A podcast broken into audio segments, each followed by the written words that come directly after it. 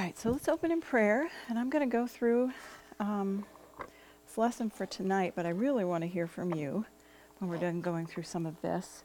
And um, I thought our discussion last week was really good. It really encouraged me to hear every single one of you guys talk. So, all right, let's pray, and then we'll jump right in. Father, I thank you so much for your mercy and your love for us. Lord, this has been a challenge uh, with the weather and getting here, but still you've provided for us, and thank you for the safety that you've given us on the roads. And I do thank you for this time that we can spend together talking about Titus and for all the things that you have taught each one of us as we've read and thought and meditated on it uh, these few weeks. Pray that you guide and direct our thoughts tonight. Uh, give me clarity of thought and just help me to say what you would have said. And we pray for everyone who will be listening and pray that hearts would be encouraged. In Jesus' name, amen. All right.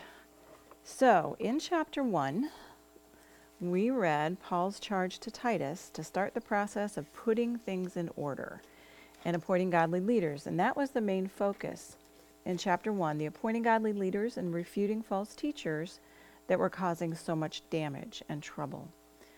Then, chapter 2, we were applying this sound doctrine to everyone in the church. And Titus was in charge of that except for the younger woman, And we'll come back to that later. And then we see all through this book um, that little phrase, gospel before godliness. Um, in chapter 1, verse 1, for the sake of the faith of God's elect and their knowledge of the truth, which accords with godliness. So you see that truth of the gospel coming before godly behavior. And then in chapter 2, 11 to 13, for the grace of God has appeared, bringing salvation, teaching and training us to renounce ungodliness and worldly passions and to live self controlled, upright, and godly lives.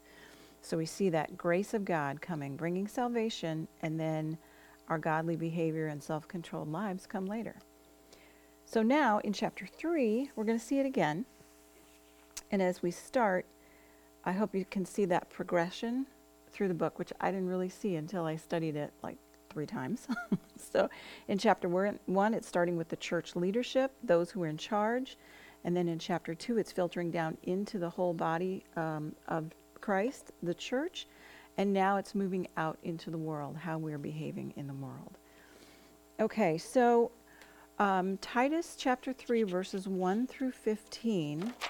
Um, I'm going to read that because I had thought of getting another microphone and having you guys read around, but I didn't find it back there. So I will read it, but if you guys just follow along with me in your copy of the scriptures, remind them to be submissive to rulers and authorities, to be obedient, to be ready for every good work, to speak evil of no one, to avoid quarreling, to be gentle, and to show perfect courtesy toward all people. For we ourselves were once foolish, disobedient, led astray, slaves to various passions and pleasures, passing our days in malice and envy, hated by others, and hating one another. But when the goodness and loving kindness of God our Savior appeared, he saved us, not because of works done by us in righteousness, but according to his own mercy, by the washing of regeneration and renewal of the Holy Spirit whom he poured out on us richly through Jesus Christ our Savior, so that, being justified by his grace, we might, we might become heirs according to the hope of eternal life. The saying is trustworthy, and I want you to insist on these things so that those who have believed in God may be careful to devote themselves to good works. These things are excellent and profitable for people. But avoid foolish controversies, genealogies, dissensions, and quarrels about the law for they are unprofitable and worthless. As for the person who stirs up division, after warning him once and then twice, have nothing more to do with him. Knowing that such a person is warped and sinful, he is self condemned. When I send Artemas and Tychicus to you, do your best to come to me at Nicopolis, for I have decided to spend the winter there. Do your best to speed Zenas the lawyer and Apollos on their way. See that they lack nothing. and let our people learn to devote themselves to good works so as to help cases of urgent need and not be unfruitful. All who are with me send greetings to you. Greet those who love us in the faith. Okay, so we're going to walk our way through this chapter. And in your notes, um, I put a little meme in there for you. Um, Echo like that one. Being a teacher, I'm guessing Melissa may be able to relate to that one as well. Um, do you remember when people used to put those on Facebook all the time? So and so be like this. And uh, I found this one. Teachers be like, oh, don't pack up yet. We still have five seconds of class left. Not that you teachers would be like that or anything, but. But you know, as you read through the first and second verses there, what are believers to be like in this world? And that's not meant to be funny or ironic. Um, and I gave you some things to, to list. What did you find there?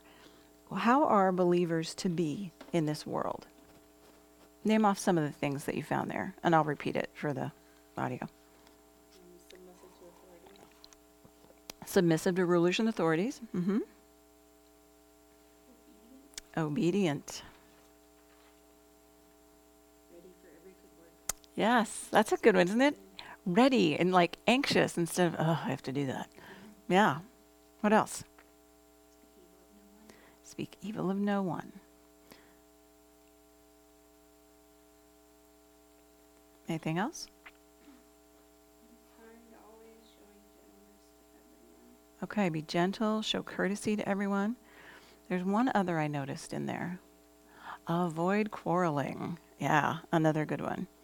So, when we listen to the news, and we talked about this a little bit last week, when we listen to the news or look at social media, what is it you're seeing from believers sometimes? Sometimes we're not seeing this uh, ready for every good work, speak evil of no one, avoid quarreling, gentleness.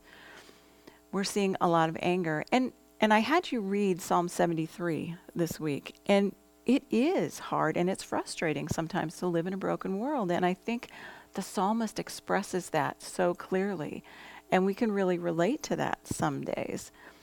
Um, but we're never to sin in response to someone else's sin. And when you read Psalm 73, did you notice what changed his perspective? He was. Go ahead.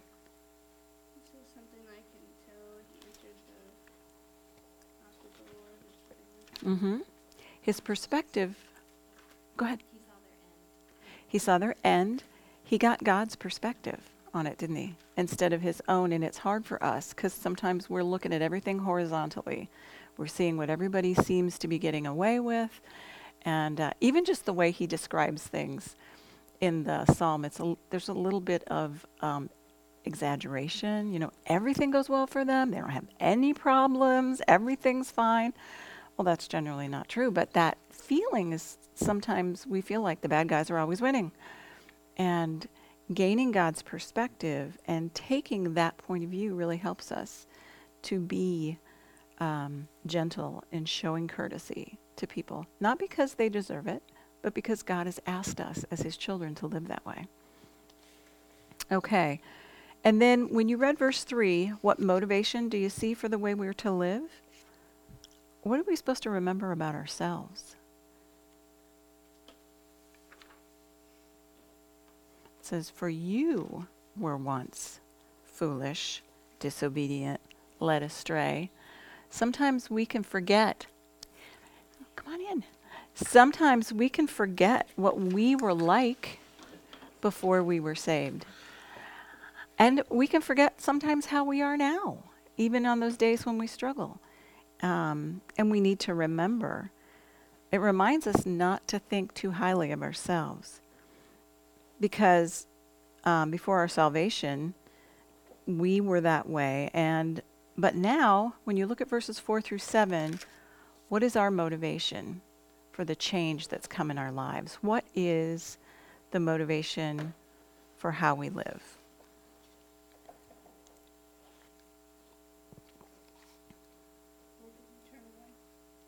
the hope of eternal life and the goodness and loving kindness of God our Savior. I think remembering too, and it's not by works of righteousness which we have done, but according to His mercy. It's not us, it's what He's done. And it kind of brings us back into line, remembering what we were, and now because of Christ, who we are, and it helps us to be motivated to live godly, but also to have some grace for other people. And sometimes we need to remind ourselves of that because it can be a challenge.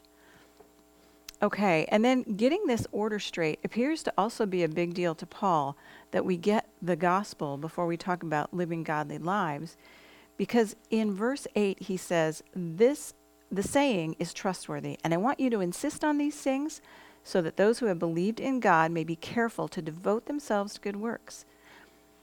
What is the trustworthy statement?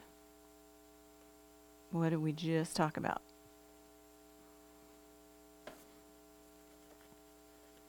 The previous statement in that whole section was actually about the gospel.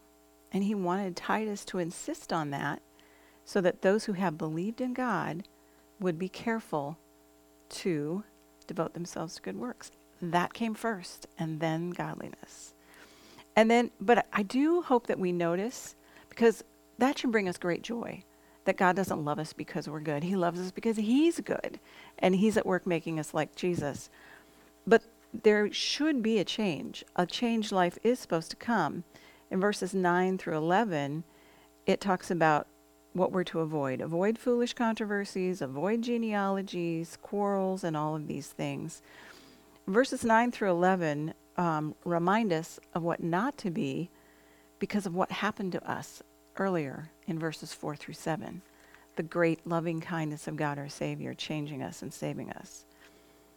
Okay, and that um, is talking about how we live, first of all, before God, within our own hearts, and then in our homes, and in the church, and then in the world. And we are on the journey of becoming more like Christ. I had you look at Romans 8:29, um, that um, we're being made into the image of Christ, transformed. And then Ephesians 4:22 and 20 through 24, putting off the old and putting on the new. We're never going to have perfection in this life, but we are growing. That's why we talk about progressive sanctification. Um, and then I put in there the quote of Martin Luther that I have on my desk. I had it when I worked at Faith, and now I have it at my office. But it's one of my favorites. Um, and I'm going to read it out loud. Uh, this life, therefore, is not righteousness, but growth in righteousness, not health, but healing, not being, but becoming not rest, but exercise. We are not yet what we shall be, but we are growing toward it. The process is not finished, but it is going on. This is not the end, but it is the road. All does not yet gleam in glory, but all is being purified. Isn't it? It just encourages my heart every day. Some days I have to remind myself this is not the end, but it is the road. and uh, just even um, in little things. Today I had, I made a mistake on something and I got this really sweet call from somebody who catches everything for this particular state because apparently everybody makes a mistake on this thing. And she Skyped me and I, I didn't understand what she was saying. So then she emailed me and then she called me. And we had this great conversation. And I thought, the Lord has taught me a lot to be able to be thankful for correction like this because it used to be like, oh no, oh no, I didn't get it perfect. Oh my goodness, oh please. So, but this it helps me to remember this, and and I was very thankful. I was also thankful for the way in which she did it, which is always always a reminder. If I need to bring correction, or as we say in the business world, feedback for opportunities. Um, if I need to do that, do I do it with grace and gentleness? And do I speak to people the way I'd want them to speak to me? And that applies whether we're at work or at home, with our families, however, you know. And God has given us these opportunities to learn and grow. And I had you look up 2 Peter 1 3.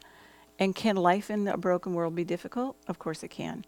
But that verse says, His divine power has granted to us all things that pertain to life and godliness through the knowledge of Him who called us to His own glory and excellence. By the grace of God in the gospel, we can grow to be more like Christ. And then in the last few verses of the chapter, Paul gives his personal greetings, which he always does towards the end of a book. But you know, God has purposes even in those things. As he's giving Titus direction, Um, and it looks like in verse 13, we talked about this was a, probably a temporary post for Titus. Um, he talks about when you come to Nicopolis.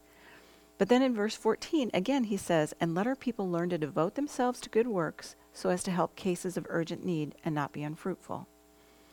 Um, we have a terrible time as people not falling over into one ditch or the other. We can get so focused on how we're supposed to live that we can forget the one who loves us and saved us, and it's not based on what we do, but who he is. Or we can get so focused on our freedom in Christ, and we should have great joy in that, but then we can start thinking it's freedom to do whatever instead of reality. In reality, we've been freed from the power of sin and we're now free to obey God with joy. So my perspective always needs to be balanced, and the Word of God does that for me. And then the very last thing he says to them is, Grace be with you all. So I want us to talk a little bit about some takeaways from this chapter and then also from this entire book for us as women. Um, now, back to remember, I said at the beginning, um, Titus was um, supposed to be teaching almost everyone the older women, the older men, the older women, the younger men, and the servants. But he did not um, get tasked with teaching the younger women. So, and I want to think a little bit about that and talk a little bit about that. Why do you think that was? When we think about Crete and we think about the culture that it was, um, why do you think that might have been unwise? for Titus to be the one to come alongside the young women. Because obviously he was an able teacher, right? Paul sent him there. He was gifted to teach. He loved the Lord. Um, and there was no lack in him because he was to teach the church. And I want to remember right here how important it is for us to be praying for our leaders because they have been given the responsibility of our souls and they give an answer to the Lord for that. So when I read that first chapter, it always reminds me to be praying for our pastors, to be praying for the leaders, for husbands, the leaders in the home, for um, any leaders that we know, they have a big responsibility. And I want that to be an important takeaway for all of us to be praying for our leaders. Um, but Titus was not supposed to come alongside the young women, basically because he was a man. And this teaching listed in Titus 2 3 through 5 is more than information. It's life on life, teaching, developing relationships, saying, Yes, I do understand how hard this is, and then go on to give encouragement from what we've learned from God. And then, and we're not talking about, and we've talked about this before, empty empathy that says, Oh, you should not have to put up with that. That's just terrible. You want to empathize and say, Wow, I, that's really hard but you don't want to feed this venting thing where nobody is giving any glory to God, nobody's learning anything, we're just all complaining. That doesn't help anybody in the end. Um, but we want to give comfort and encouragement that comes from the Word of God. And in your study this week, you read 2 Corinthians 1 3 through 7. And um, Paul talks about the comfort that we get from God we're able to help others and comfort others. So he wanted these young women, new wives and moms, to have real encouragement from God through the older women. So as you thought about it, and you can talk out loud if I can repeat for the recording, why are you, what do you think are maybe some reasons? I had two things in mind that could have been temptations for the younger women with regard um, to Titus. Um, why do you think it was wise for Paul to tell him to have the older women to teach the younger women, aside from the obvious fact that he doesn't know what it means to be a woman because he's a man.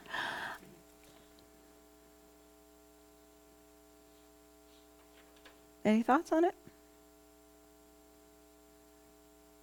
Well, I think one of them was because um, God uses our experiences for Mm. us then to be an, enca- an, an example or an encouragement Mm-hmm. and or encouragement to other women maybe going through the same thing or maybe a, a similar circumstance. It doesn't have to be the exact, No.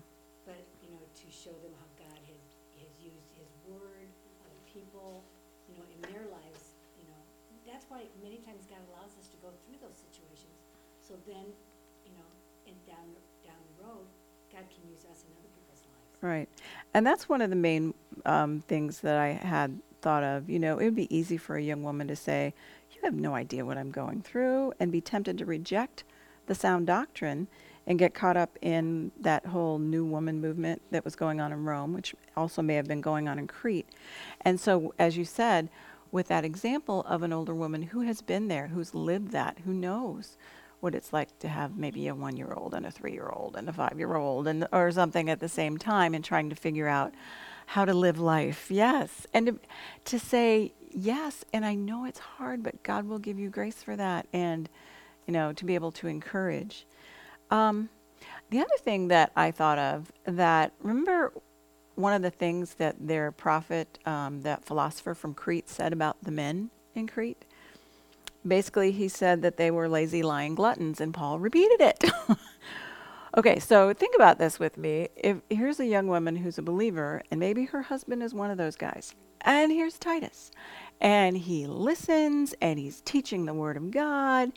It'd be so easy to oh, if my husband were just like pastor wonderful then everything would be good and my life would be you know and we can just imagine in this kind of fairy tale world that, oh, if only I had a different husband or my husband acted differently, then I would be happy, which is not true. But we can convince ourselves of that sometimes, right? And it was important that the older women help the younger women learn to be where they are and to trust God. And it's wonderful, you know, um, that we have these opportunities to speak. And there are women who are married to men who do not love the Lord, and they are faithful to God, and they can come alongside a young woman who has an unbelieving husband and give them encouragement. And those of us who have believing husbands who are serving the Lord can also share that as wonderful as they are, that's not where my hope is. My hope is in the Lord because my husband's not perfect and I'm not perfect. And there are days we bump into each other over that imperfection. You know, and you have to learn why do I behave the right way? Why do I do the right thing? Because God has called me to it and He'll give me the grace to do it. So we can share that no matter where we are as women. But I do want to encourage all of us. It is much easier. Remember, we talked about that word uh, to train means to bring to one's senses. It's much easier to do that if you've built a relationship with that person. You're not just coming along giving somebody a little to do list how they need to straighten up. And I remember a young woman that I, and this was a long time ago, and it's nobody in this church, so um, don't try to figure out who I'm talking about because you don't know this person.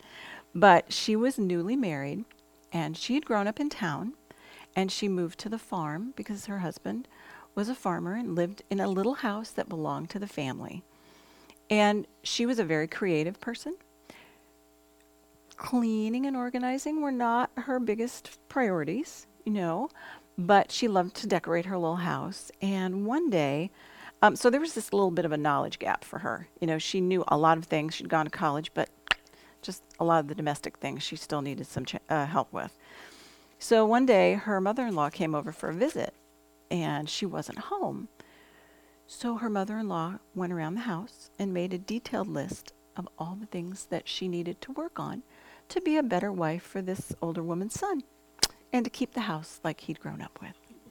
And then she left the list of helpful hints for her daughter in law. So, how do you think that went over? Not very well. Uh, you know, so did, did her daughter in law need help? Absolutely. But she could have come over, spent time with her, getting to know her, ask her questions. Hey, what's challenging for you about, you know, moving to the farm from living in town and pray with her, get to know her, and then maybe offer some help instead of presenting her with a list. So, for all of us, we need to be building relationships with people and in and gently speak. We don't want to back off of the truth. We want to speak the truth, but we want to speak it in a loving way so that they know we care about them. And that's why we're sharing it, not we just need them to straighten up because they're embarrassing us or whatever, you know, might be the motive. All right. So um, there would be, have been the rejection, temptation, the temptation to just think, oh, if my husband were only like Titus and get our minds um, just distracted from our real life and uh, and not take hope in that. So um, basically, as women, we're to walk alongside each other. Older women can learn from younger women. Younger women can learn from older women, and we can hold each other up and continually point each other to the Savior. So I had you look up um, some verses in Proverbs because um, in the section on the older woman, nobody likes to be called older. Everybody wants to be young. Um, and I talked about that too. That you know, women who are my age look a whole lot younger on you know on TV, and that's what they're known for. They're like, oh my goodness, she doesn't look a day over 35. You know, and I'm like, well, I'm pretty sure there's a lot of smoke and mirrors going on there, but you know, um, or surgery or whatever. I don't know. But but instead of being known for being a woman with wisdom and grace and gentleness. But when you look at Proverbs 31 30, it says, Charm is deceitful and beauty is vain, but a woman who fears the Lord is to be praised. So, with the idea that beauty is transitory, it doesn't last, no matter how many plastic surgeons we have on file, um, it doesn't last, but the woman who fears the Lord will be praised. then I had you look up some verses on the fear of the Lord. Anybody want to share anything that stood out to you as you looked up those verses or anything that you found um, encouraging, new, anything at all? I can't remember what Proverbs one five says, but I, I liked how it says, um,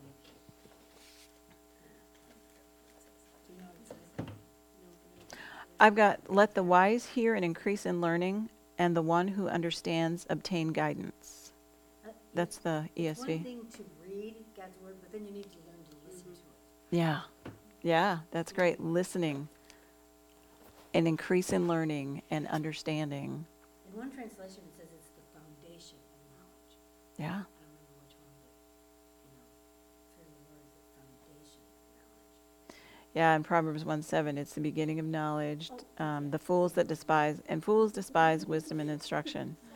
No, that's good. That's, that's good. Um, and then, where am I getting this wisdom, this fear of the Lord? And then I had you look at Psalm 51 6 and 119 160.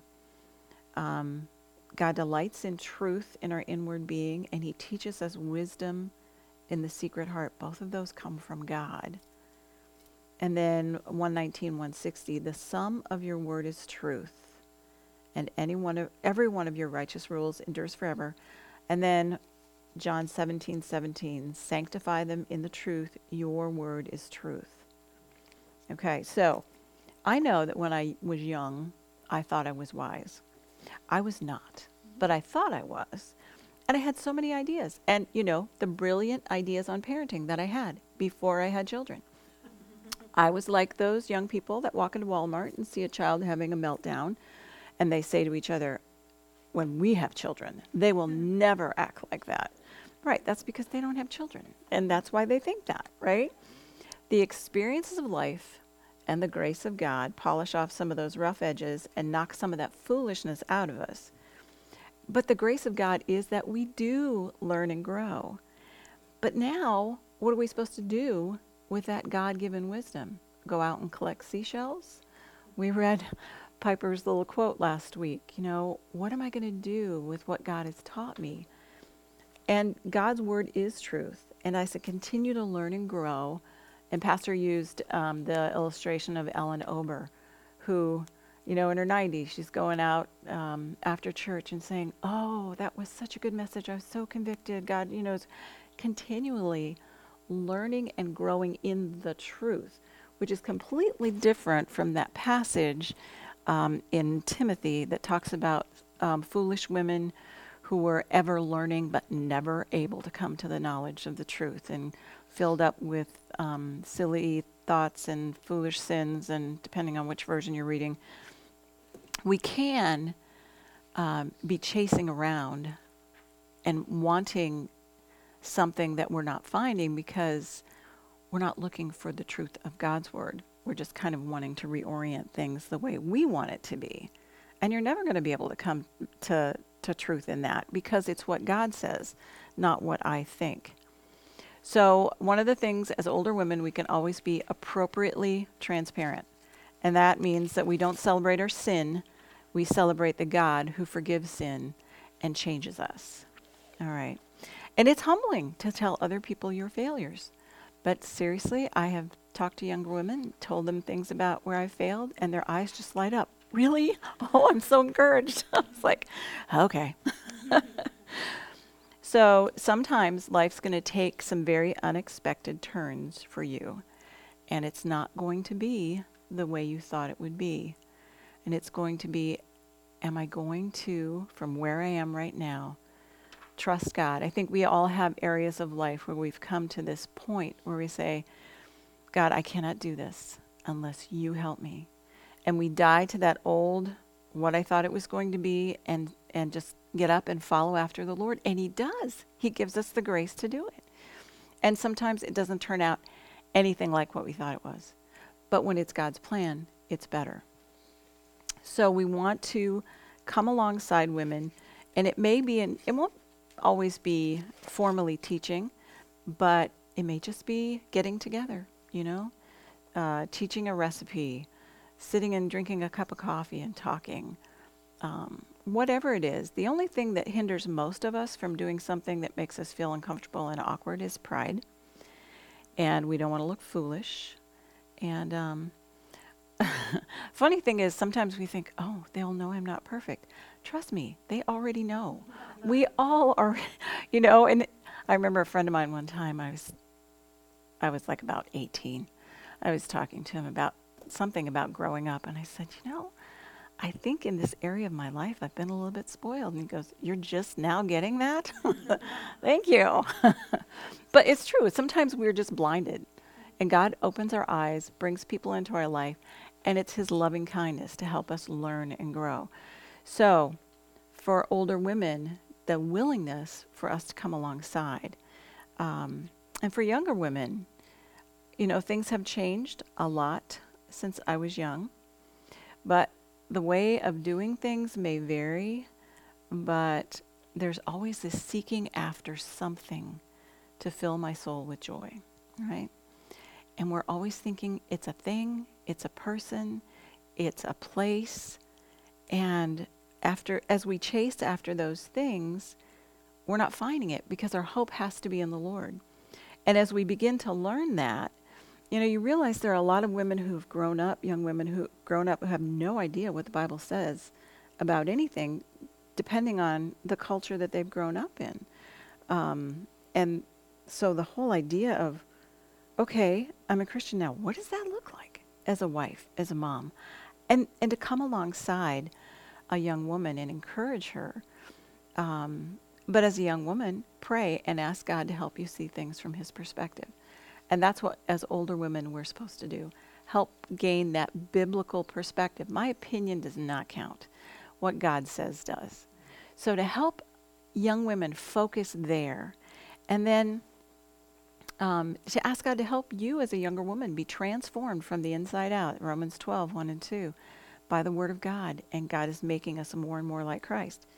I also want to encourage you to observe older women who are following God and are happy about it. Now, I don't mean that they're always, you know, happy clappy and never have a bad day, um, but sometimes there are women who seriously, perpetually look discontent and angry. And I remember one time um, when I was at um, at Faith, there was a missions conference, and there was a family there and they just looked. I mean, they just had this perpetual frown on their face. And I thought, well, maybe they're having a bad day. And then I saw them out at Panera, and they all looked just the same and so miserable, and their whole countenance. And I started thinking, Lord, please don't let them tell anybody what they do. Please don't let them tell anybody what they do. Because it just looks so miserable. I'm not saying that we have to pretend everything's fine all the time, because it's not. But you can have joy and encourage young women, um, even when you're going through difficult times, and help them and let the joy of the Lord show on your face, even when things are difficult. And look for those women who will be able to share that with you and then gather your courage and ask her to go out for coffee. All right, so remembering those things that we talked about earlier, um, then the older women are teaching the younger women in real life spheres about the gospel and then how that lives out in godliness in our lives. And then I had you read Deuteronomy 32, 46 to 47. I love these verses. I know this is Old Testament, this is Moses speaking to them, but I think that that is so true for us as well. Take heart to all the words by which I am warning you today, that you may command them to your children, that they may be careful to do all the words of this law. For it is no empty word for you, but your very life. And by this word you shall live long in the land that you are going over the Jordan to possess. Now, Moses was giving them the law, and he was talking to them about the blessings that they would have if they followed and what would happen if they didn't. And we know from reading the Old Testament that they didn't, and we didn't, but the grace of God has brought the gospel to us. And now we have this hope of eternal life. But I love that phrase in verse 47 For this is no empty word for you, but your very life. Do we take the word of God seriously? And is it more valuable and precious to us than, as Job says, my necessary food? While we're putting things in order um, in the place that God has us, we don't have the responsibility that Titus did to appoint elders, but we do have the calling God's given us. And it's important to remember from Titus chapter 2, verses 3 through 5, that when we ignore it, the Word of God is blasphemed. We need to be remembering what God calls us to do, He will enable us to do. So we're going to pray, and I'm going to turn this off. But I want to leave us with, and then we're going to talk a little bit more, but I want to leave you with one of my favorite verses, Colossians 1:29. For this I toil with all his energy that he powerfully works within me. There is effort involved in living the Christian life, but it is grace fueled effort and it's not to earn God's love or acceptance. We have that because of what Jesus did. But that effort, we have His energy that He powerfully works in us through the Holy Spirit. And I pray that we will continue to encourage one another. And then we're going to talk a little bit more about um, some of these verses. But I want to close this in a word of prayer. And then um, we'll talk a little more.